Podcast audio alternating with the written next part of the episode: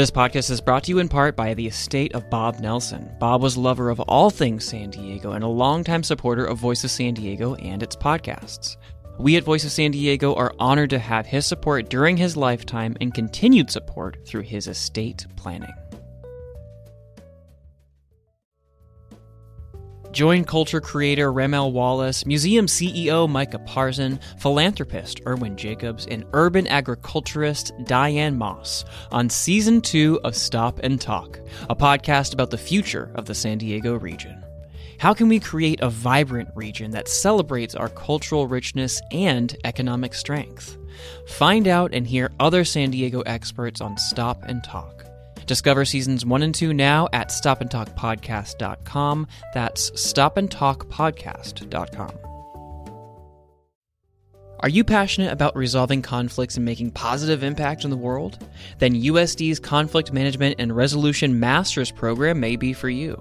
Learn to address conflicts at all levels, from personal disputes to global crises. Join the Kroc School's dedicated community fostering peace and understanding while you acquire practical skills to navigate diverse settings. Apply now and be the change you want to see in the world. Visit san diego.edu slash peace slash VOSD. That's san diego.edu slash peace slash VOSD.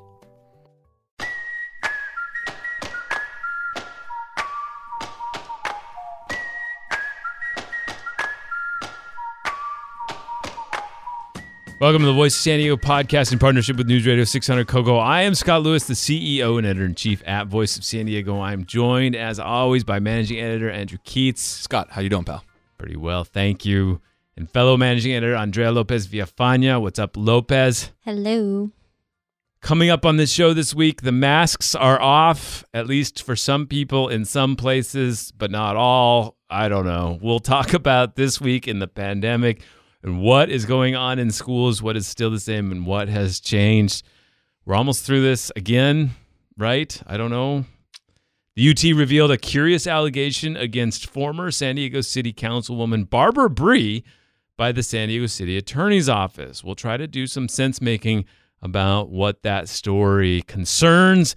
And finally, everyone is talking about how expensive housing is in San Diego right now. We're going to catch up on some new reports about affordability and how much of the problem investors are causing or not causing. That's all coming up. Stay with us.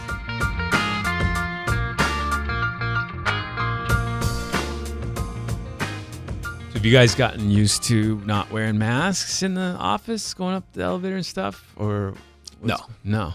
I, anytime I don't have a mask on in a situation that where I previously would, I am expected to be, I expect to be yelled at by somebody. Yeah. Yeah.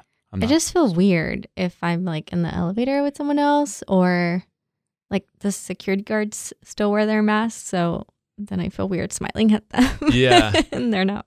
I kind of have had a policy that if like a worker has to wear a mask where I'm going, that I should. Yeah. But I'm also just like really tired of that whole thing where you go to a restaurant and there's a sign that says like, you must wear your mask on your way to the table and on your way to the bathroom. But when you're sitting there bathing in every each other's aerosols, that's when you can have it off. Right. It's I mean it's kind of like what we mentioned back during the first year of the pandemic where like the easiest time was the first couple months where the number of things you could do were none. Yeah. You couldn't even go to the beach. Remember that? There, there, was just no discretion in the matter. It's just like, well, you can't. I can't do anything. Yeah. So if there's a question about whether you can do it, it's easy enough to answer. Remember, like it's we no. didn't drive for my my car didn't move for like three months. It was wild. Yeah. Like filled with spider webs. Yeah, yeah. Uh, but now it's we we're in this situation where it's like you know, masks are still around. They're still hanging by my door. Should I still grab them every time I leave the house? I guess so. But where do I wear them? Doesn't matter. That's the worst part because I was so used to wearing a mask. I like had extra ones in my car. I mm. always carried like three in my purse. Mm. I even had a little chain where like the mask I was wearing that day would hang from my neck. So, you know, I wouldn't forget it. But then we didn't have to wear masks. So kind of got rid of some of them and I ran out of the disposable ones. And then we had to wear a mask again. And I was constantly like, crap, I don't have any more in my car. Mm-hmm. I don't have one around my neck. And then I had to like buy one. And Yeah. Yeah. Well, the, uh, the mask, indoor mask requirement for the state expired. Now, we are one of the few counties, or not one of the few, one of the counties that doesn't have its own mask mandate for indoors. So LA still has to indoors. Though it sounds like they're on their way to removing it. Right. And so I think that's, again, gets to a, a, a lesser told story about San Diego County, which is how ready the county is to be done with this stuff. Like they have, they unanimously voted to end mask mandates in, in schools. Now they can't do that themselves because it's a state uh, situation right now. And they've And they, in that case, the the they there is three Democrats. yeah, three Democrats, two not a, yeah, not not something easily dismissed as retrograde reactionary conservatives. Yeah, they have steadfastly avoided a vaccine mandate here, unlike, uh, unlike other San Francisco, LA, those those I counties. mean, for like indoor downing, downing right, yeah, and yeah. and their employees, uh, they they had one for their employees, but yeah. Mhm. the I just think there it's it's um, kind of remarkable, and at some point needs to be noted just how this county approached this later stage of the pandemic and how present like Nathan Fletcher and they were for so many months, and then how done with it they were. yeah. yeah, they went from, you know, I think we talked about this on the show recently. Mhm. The the the daily and then weekly updates receded to never updates. and like even when things were ramping up, it was like, are we gonna hear from anybody soon Yeah. about whether things are gonna change? And we never did. And it just there They was were just, like, no. They were like, get a vaccine. Good Yeah. luck. We're gonna be cool. Yeah, yeah. Yeah, so we are through it. The numbers are great. I mean, sorry, there's still several people, many people, too many in the hospital, but the numbers are going down rapidly. The direction The great. direction is great, uh, and seems like Omicron is headed toward the mirror, the rear view mirror. But schools still have an indoor mask mandate. Now they did in the San Diego Unified District remove the outdoor mask mandate. My daughter was stoked about that, but she had been pushing along with her classmates. I love this story. She was very frustrated because they could not play with other classes at recess, and she has friends in other classes. And she was very mad about this for many months. And finally, we started convincing her, like, you need to write a letter. You need to get your get going on, you know, activism. Maybe hold a sign or something. And she's like, I'm not going to do that. What good is that? And I was like, give her a whole speech about about the public square and letting yourself be heard. Oh, she must have hated that. Oh, she hates. It. I have. I am so surprised how hostile my kids are to my explaining things. I'm surprised that you're surprised. By Are that. you? Yeah. I just thought they would love every insight I could give them, and they want nothing of it. That is a strange thing for you to have thought. But in any case, it's fine. I li- I do like the old wisdom of like write a letter. Yeah. So she write a letter. they got on it, uh, and the principal agreed that the classes can now intermingle. It is joy. It is felt. Mm-hmm. We'll see how the masks go. They they uh, I used to say all the time on the show and others that like the that my kids were cool with masks. Yeah. they're done. They are they're so not excited about masks. Or when we tell them like, don't forget your mask, they go ah. Yeah. Ruby Lewis needs to uh, adopt the the journalistic tick. She can put in on her like I don't know high school application resume or something, whatever whatever the next thing she needs to apply to. That she appealed the school to remove its outdoor mask mandate, yeah, and after that, they did. yeah, yeah. not you're not necessarily saying There was a that there was a causal relationship there. You're simply stating the order of events.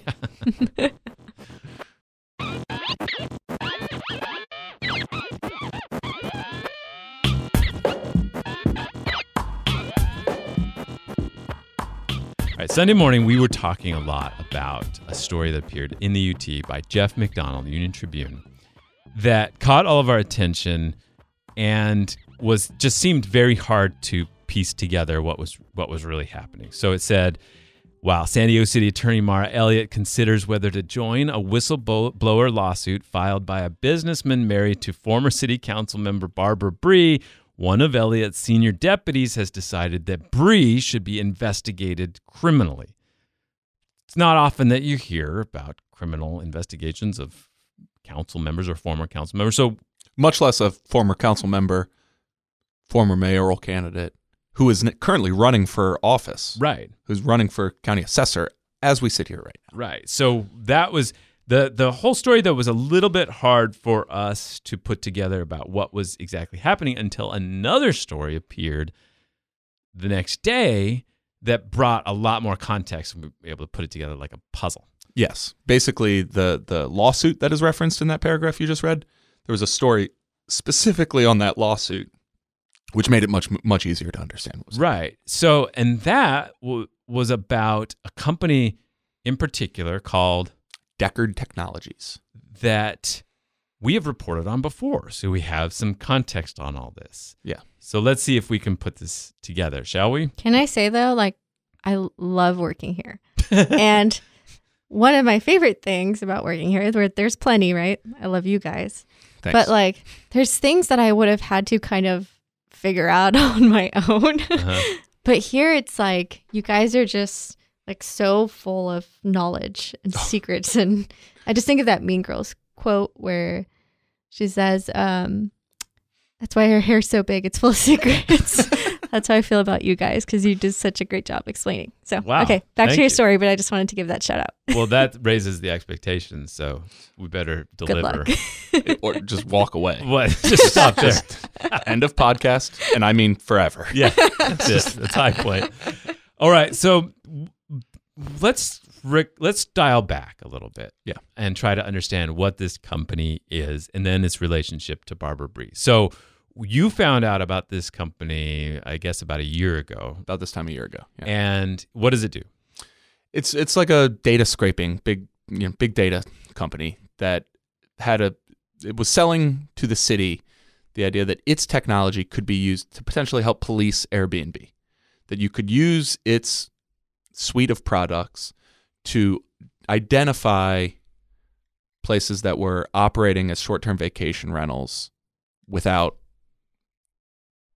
uh, paying taxes or or or uh, permits. Right. So if you passed a regulation Yeah. limiting the number of short-term vacation rentals or limiting them to certain places, you could tell if somebody was violating that rule. Yeah. Now, the reason I this came across in any way was that, and I should say the San Diego Reader actually had the, the very first scoop on this, was that th- that company had hired a lobbyist and was trying to lobby the city to hire it.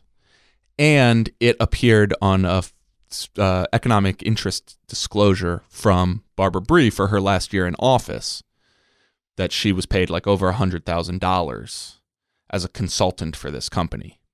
which raised some questions because she was making decisions about regulating vacation rentals, which might lead to a contract for this company. And thus, you asked her whether there was a conflict there and whether there was something that she needed to recuse herself from that she did not. Yeah. And so what we learned at the time that she told me and the the CEO of this company told me was that there was essentially a paperwork error on her form 700 that she had failed to check a box indicating that this was an this was income that came from her husband, not her, and that she actually personally had never had any relationship with this company at all, and that had she managed to check that box, which you know there's a, a box on your form seven that says this is my spouse's income, that had she done that would have been clear. Um, but the as the CEO of the company told me, we never had any relationship with Barbara. She was never a consultant with us. And Barbara told me, yeah, I never had anything to do with that company at, at all. Neil invested in that. Her husband, Neil Senturia, uh, invested in that company and was its CE, its CEO for a period. Okay. So that was the relationship between her and the company, and that was the reason that it didn't, uh, you know, as far as we knew at the time, rise to any sort of level about a conflict of interest with the city. Okay. Armed with that knowledge, then we so we put we set that aside. It was set like aside. okay, that Yeah. seems seems like this interesting. weird thing that that happened that you didn't check that box, but doesn't seem like there's much else here. Right. So then this story about her being criminally investigated or referred for criminal investigation didn't really resonate, but you suspected it might have something to do with this company. because in that story and the only reason i had any suspicion about that was because in that story her the, the story that published first that was uh, about this criminal referral her lawyer says to Jeff McDonald, all that happened here is that she forgot to check a box for her spouse's income on her form 7 700. And I thought, aha, I've heard that before. Yes. That seems like it's probably related to the very similar instance that she described that that same box checking failure a year ago. But it turns out she wasn't being investigated or referred for investigation for that disclosure problem Doesn't seem to be the case. No. or for a conflict problem, No. but for another kind of interesting story. So the UT on Monday finally ran a, a bigger story about this lawsuit that was referenced. And that lawsuit is about what this company has discovered about homes across California. And so describe that real quick. They use that technology to do something different than vacation rentals. it was a essentially they scraped publicly available information and found companies that own and lease homes that had not gotten proper permits for renovations that increased the value of a home and therefore defraud essentially as that the lawsuit alleges basically defrauded cities across the state out of fee revenue for those permits that they didn't get that those cities were entitled to and property tax revenue that would have accrued to the city had these renovations been registered and therefore the property value of the, pro- the the value of the properties increased through their assessments. Okay, so and then as you read that story, it it takes a turn toward the city attorney. It says like, would the city attorney join these lawsuits for San Diego properties that might be affected by this? They said they found about 80 of those properties there. And so would it be something that the city attorney would get involved in? And then there was this kind of intense back and forth in the story about Barbara Bry, where it says, this is the city attorney's spokeswoman, Leslie Branscomb. She says, quote, if there was evidence of fraud against the city in August of 2020, then Bry, as a sitting member of the city council, had a fiduciary responsibility to bring it to the attention of the mayor, city attorney, or city auditor. Instead, something else happened. So, this is where the story takes yet another interesting turn, which is that her husband created a company to use this data to sue the the owner of all these homes uh, through that company. So he's an investor as uh, he's a VC in the van. Remember that show? Yes, yes, yes. the VC in the van. This, this, he got in a van with a couple other dudes, drove around town and looked at entrepreneurs and their ideas, and they considered whether to invest in those ideas. And they were in the van. It was VCs in a van. This guy, this he's a VC in the van. we did discuss the oddity that the the the the selling point of this premise was was the the means of transportation between meetings. Been- been a bit of a oddity, but anyway, go ahead. So uh, one of his entrepreneurial pursuits apparently was to create a shell company to do these lawsuits. Yes. or at least that's how that, the term that the, the city attorney used. And so she says, ongoing, instead, a shell company used the alleged information to file a money making lawsuit, which was hidden for the, from the public for 16 months.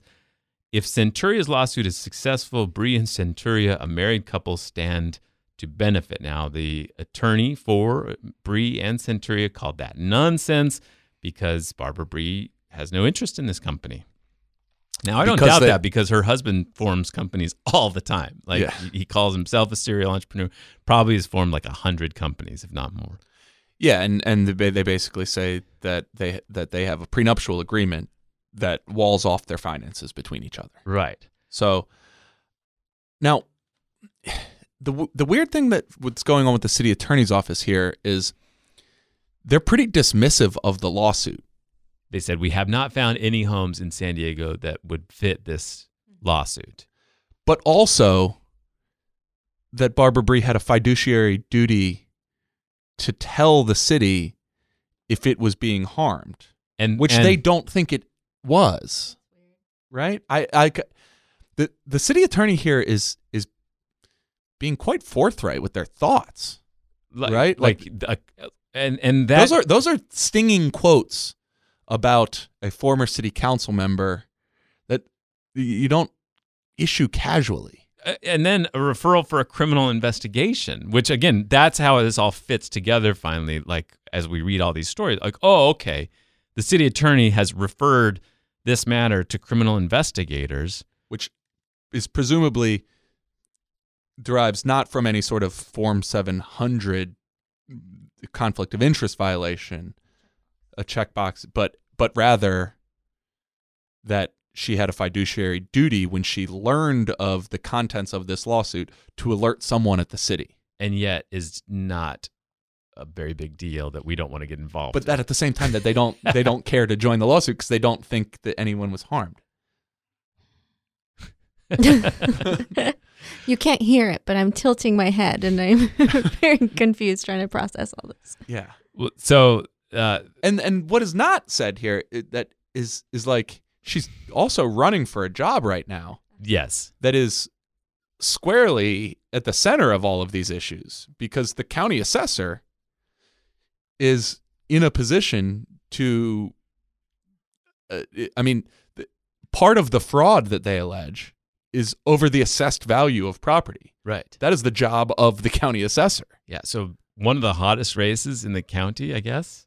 I feel weird saying this is for county assessor. Uh, Bry is running for that. She has incredible name ID. Now the support of the Democratic Party after they trashed her race for mayor, and she's running against Jordan Marks, who has raised a ton of money, has a big network. He's a Republican, but he's been in the office already, and so there's just yeah, this on the one hand, there's that the assessed value issue, but also that this if this is an issue of you know uh, something that is conflicted for her the the assessor has vast troves of data about homes and such and enforcement of property tax issues and such that this might be an issue i don't know it's wild Yeah, it's I it, it it would be easy to dismiss if it was all speculative, but you actually have the city attorney opining in the press on the matter. That's that's what elevates it Well- to something that I'm even comfortable talking about, right? Like the the Right. city attorney's office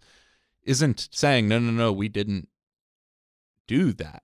no but one thing to keep in mind is they don't like each other Well, that's true. and they Yeah. haven't for several years now right Yeah. But in the first story, yes. it says they're considering being a part of the lawsuit, or what did it say? Yeah. While something. Yes, they've been. Yes, they're considering. While San Diego City Attorney Mara Elliott considers whether to join a lawsuit filed by a businessman married to former City Council member Barbara Bry, one of Elliott's senior deputies decided Bry should be investigated criminally.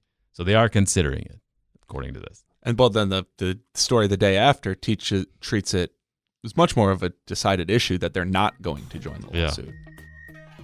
So So there's that. yeah, yeah.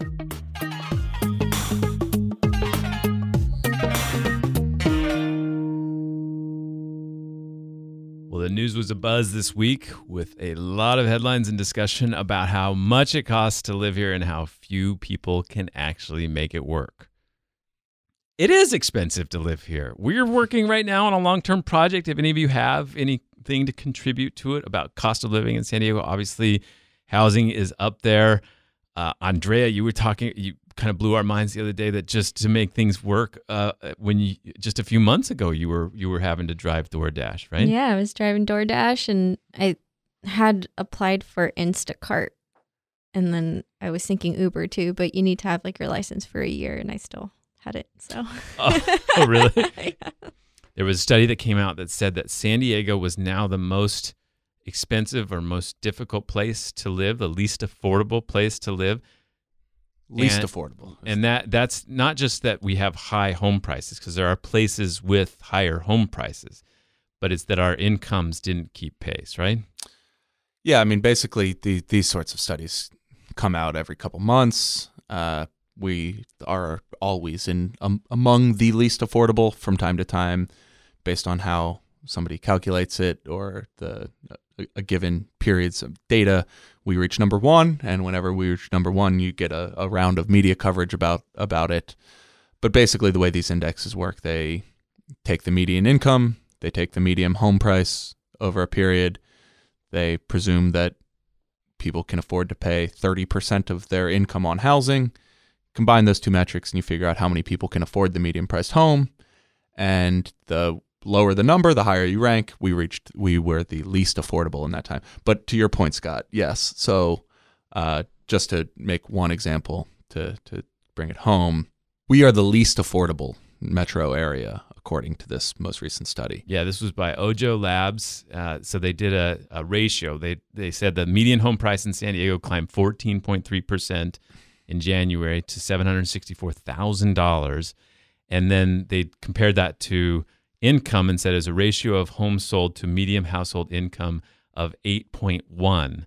And San Francisco, when you do that same calculation, saw an increase in home prices, but uh, the income ratio had fallen to 7.9. So And so those income ratios aren't going to make any sense to anybody. So I went and pulled the numbers from the Yeah. Federal Reserve of St. Louis, and I think this explains it. Is so our home, uh, our median home price, according to this this study, is seven hundred sixty four thousand dollars. Very expensive. Obviously, not many people can afford that.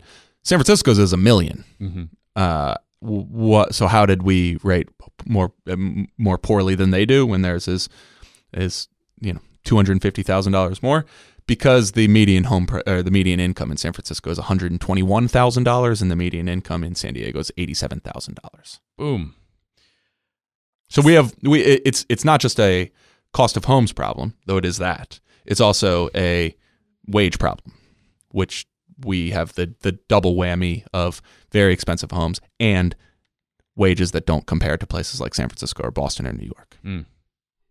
This is no surprise to anyone who's been to any kind of barbecue lately or any social event of any kind.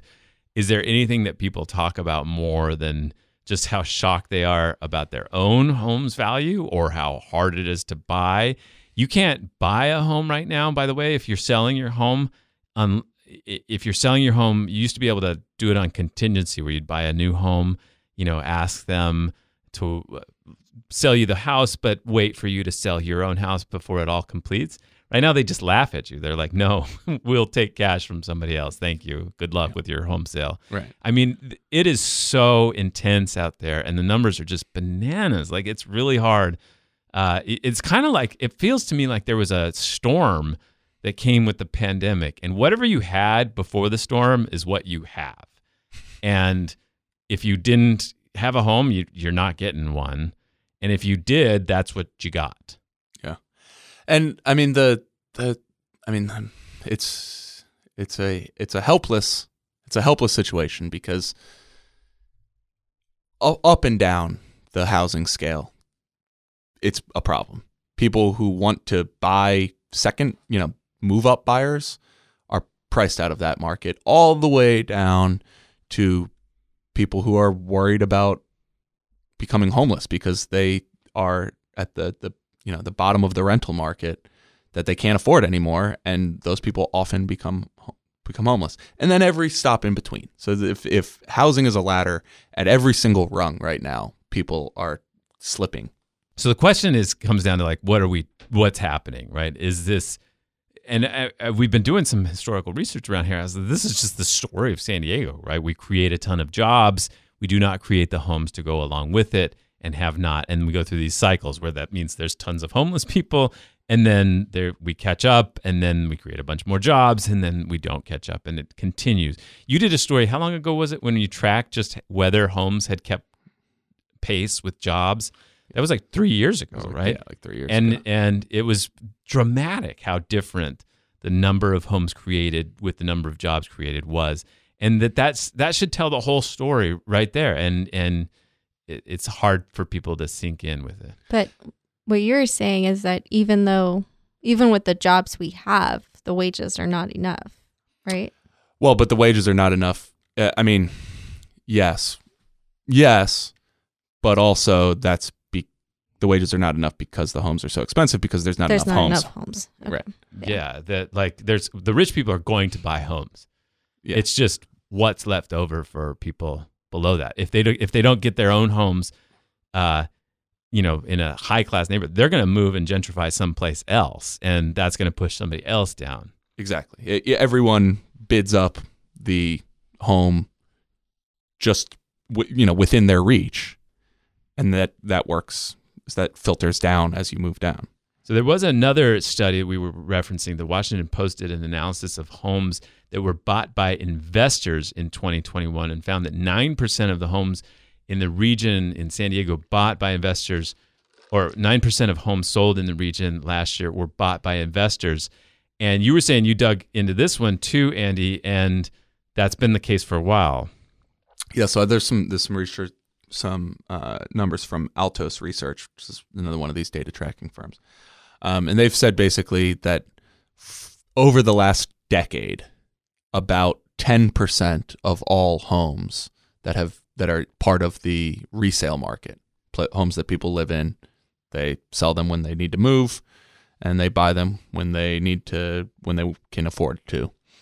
Um, have been removed from that market and been put into the investor owned rental market. So about 10% of the inventory of of homes have been pulled out of the resale market and put into the rental market, which is another way of saying instead of people buying them to live in them, they've been bought by people to make money off of them by renting them to some other person. So that's about 10%, which is very consistent with this last year of data that the Washington Post reported on that it was 9% of homes sold last year were sold to an investor. And yet, a lot of those weren't these sort of corporate owned things, right? There was a lot of people with their second or third home, and it made sense with inflation and mortgage rates where they were. Yeah, so basically, an investor owned home is defined as any home owned by somebody who's not living there. That's how these data tracking firms track it. When the this is kind of interesting when the, the title of a home is registered and it's going to be sent somewhere, if the if that title is sent to an address other than the home itself, these rental these tracking firms go, "Oh, aha, An investor. an investor." But that could be BlackRock Capital, is you know vulture financial firm that is, uh, you know, cre- making a financial instrument out of a home, or it could be a husband and wife who had a two bedroom house and now they're moving into a three bedroom house. But they think they go, oh, you know what? Our, we can still afford this other mortgage. Maybe we own two homes now, and then they just became a small time landlord.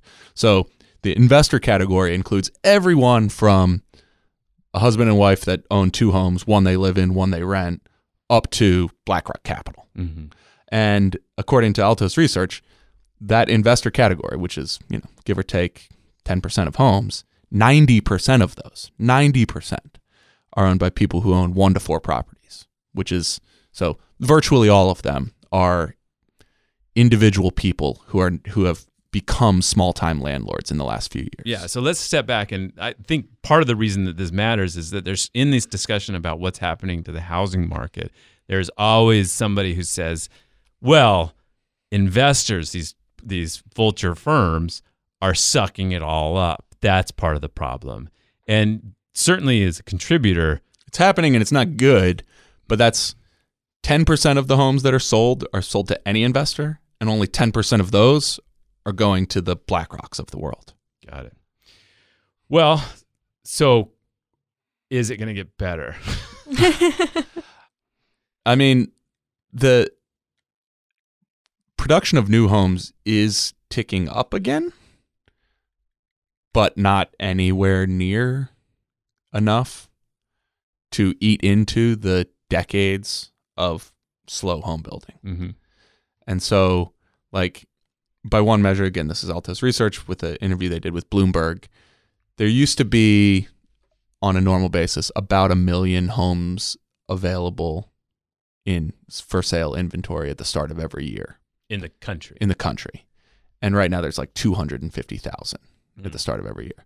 So to get back to that level at the start of one year, and I'm using that as like a proxy for the market, recognizing that rentals different, but they move together. So it's it's it's fair enough to talk about it this way for for for now.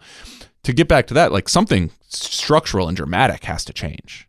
And and probably a bunch of structural and dramatic things need to change to get from say 250,000 inventory of homes to a million. And uh, you know, that's not going to happen in a year. It's not going to happen in probably five years, it, unless unless you have like a precipitating event like we had at the Great Recession, where lots of people who had mortgages stopped having mortgages because Mhm. they went underwater. Um, that doesn't seem like that's going to happen right now because the loan to value ratio ratio of all these mortgages is actually Quite good. better than it's ever been. And then It's with inflation, it's making the values go even faster. going faster. Yeah. Well, this is all part of what it costs to live in San Diego, and our reporters and you guys are on a project right now to gather all of that information. So it's very expensive to have a car in San Diego. It's very expensive to pay for utilities. A lot of people complain about power bills and water bills and such. And so we're collecting a lot of those stories. If you have any, let us know. You can email us at info at voicesandiego.org. Uh, we'll put up a survey soon. And I think if you're on our text messaging survey, you can get that as well. The cost of living is on everybody's mind. What are the particular stories that you have and what are you most interested in? We are following it.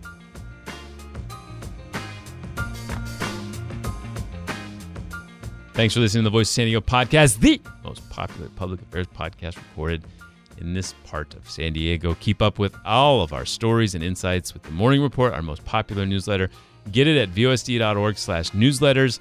I'm Scott Lewis, CEO and editor-in-chief at Voice San Diego. Andrew Keatts and Andre Lopez Villafana are our managing editors. Adam Greenfield is our technician. Nate John is our producer. Thanks for listening. We'll talk to you next week.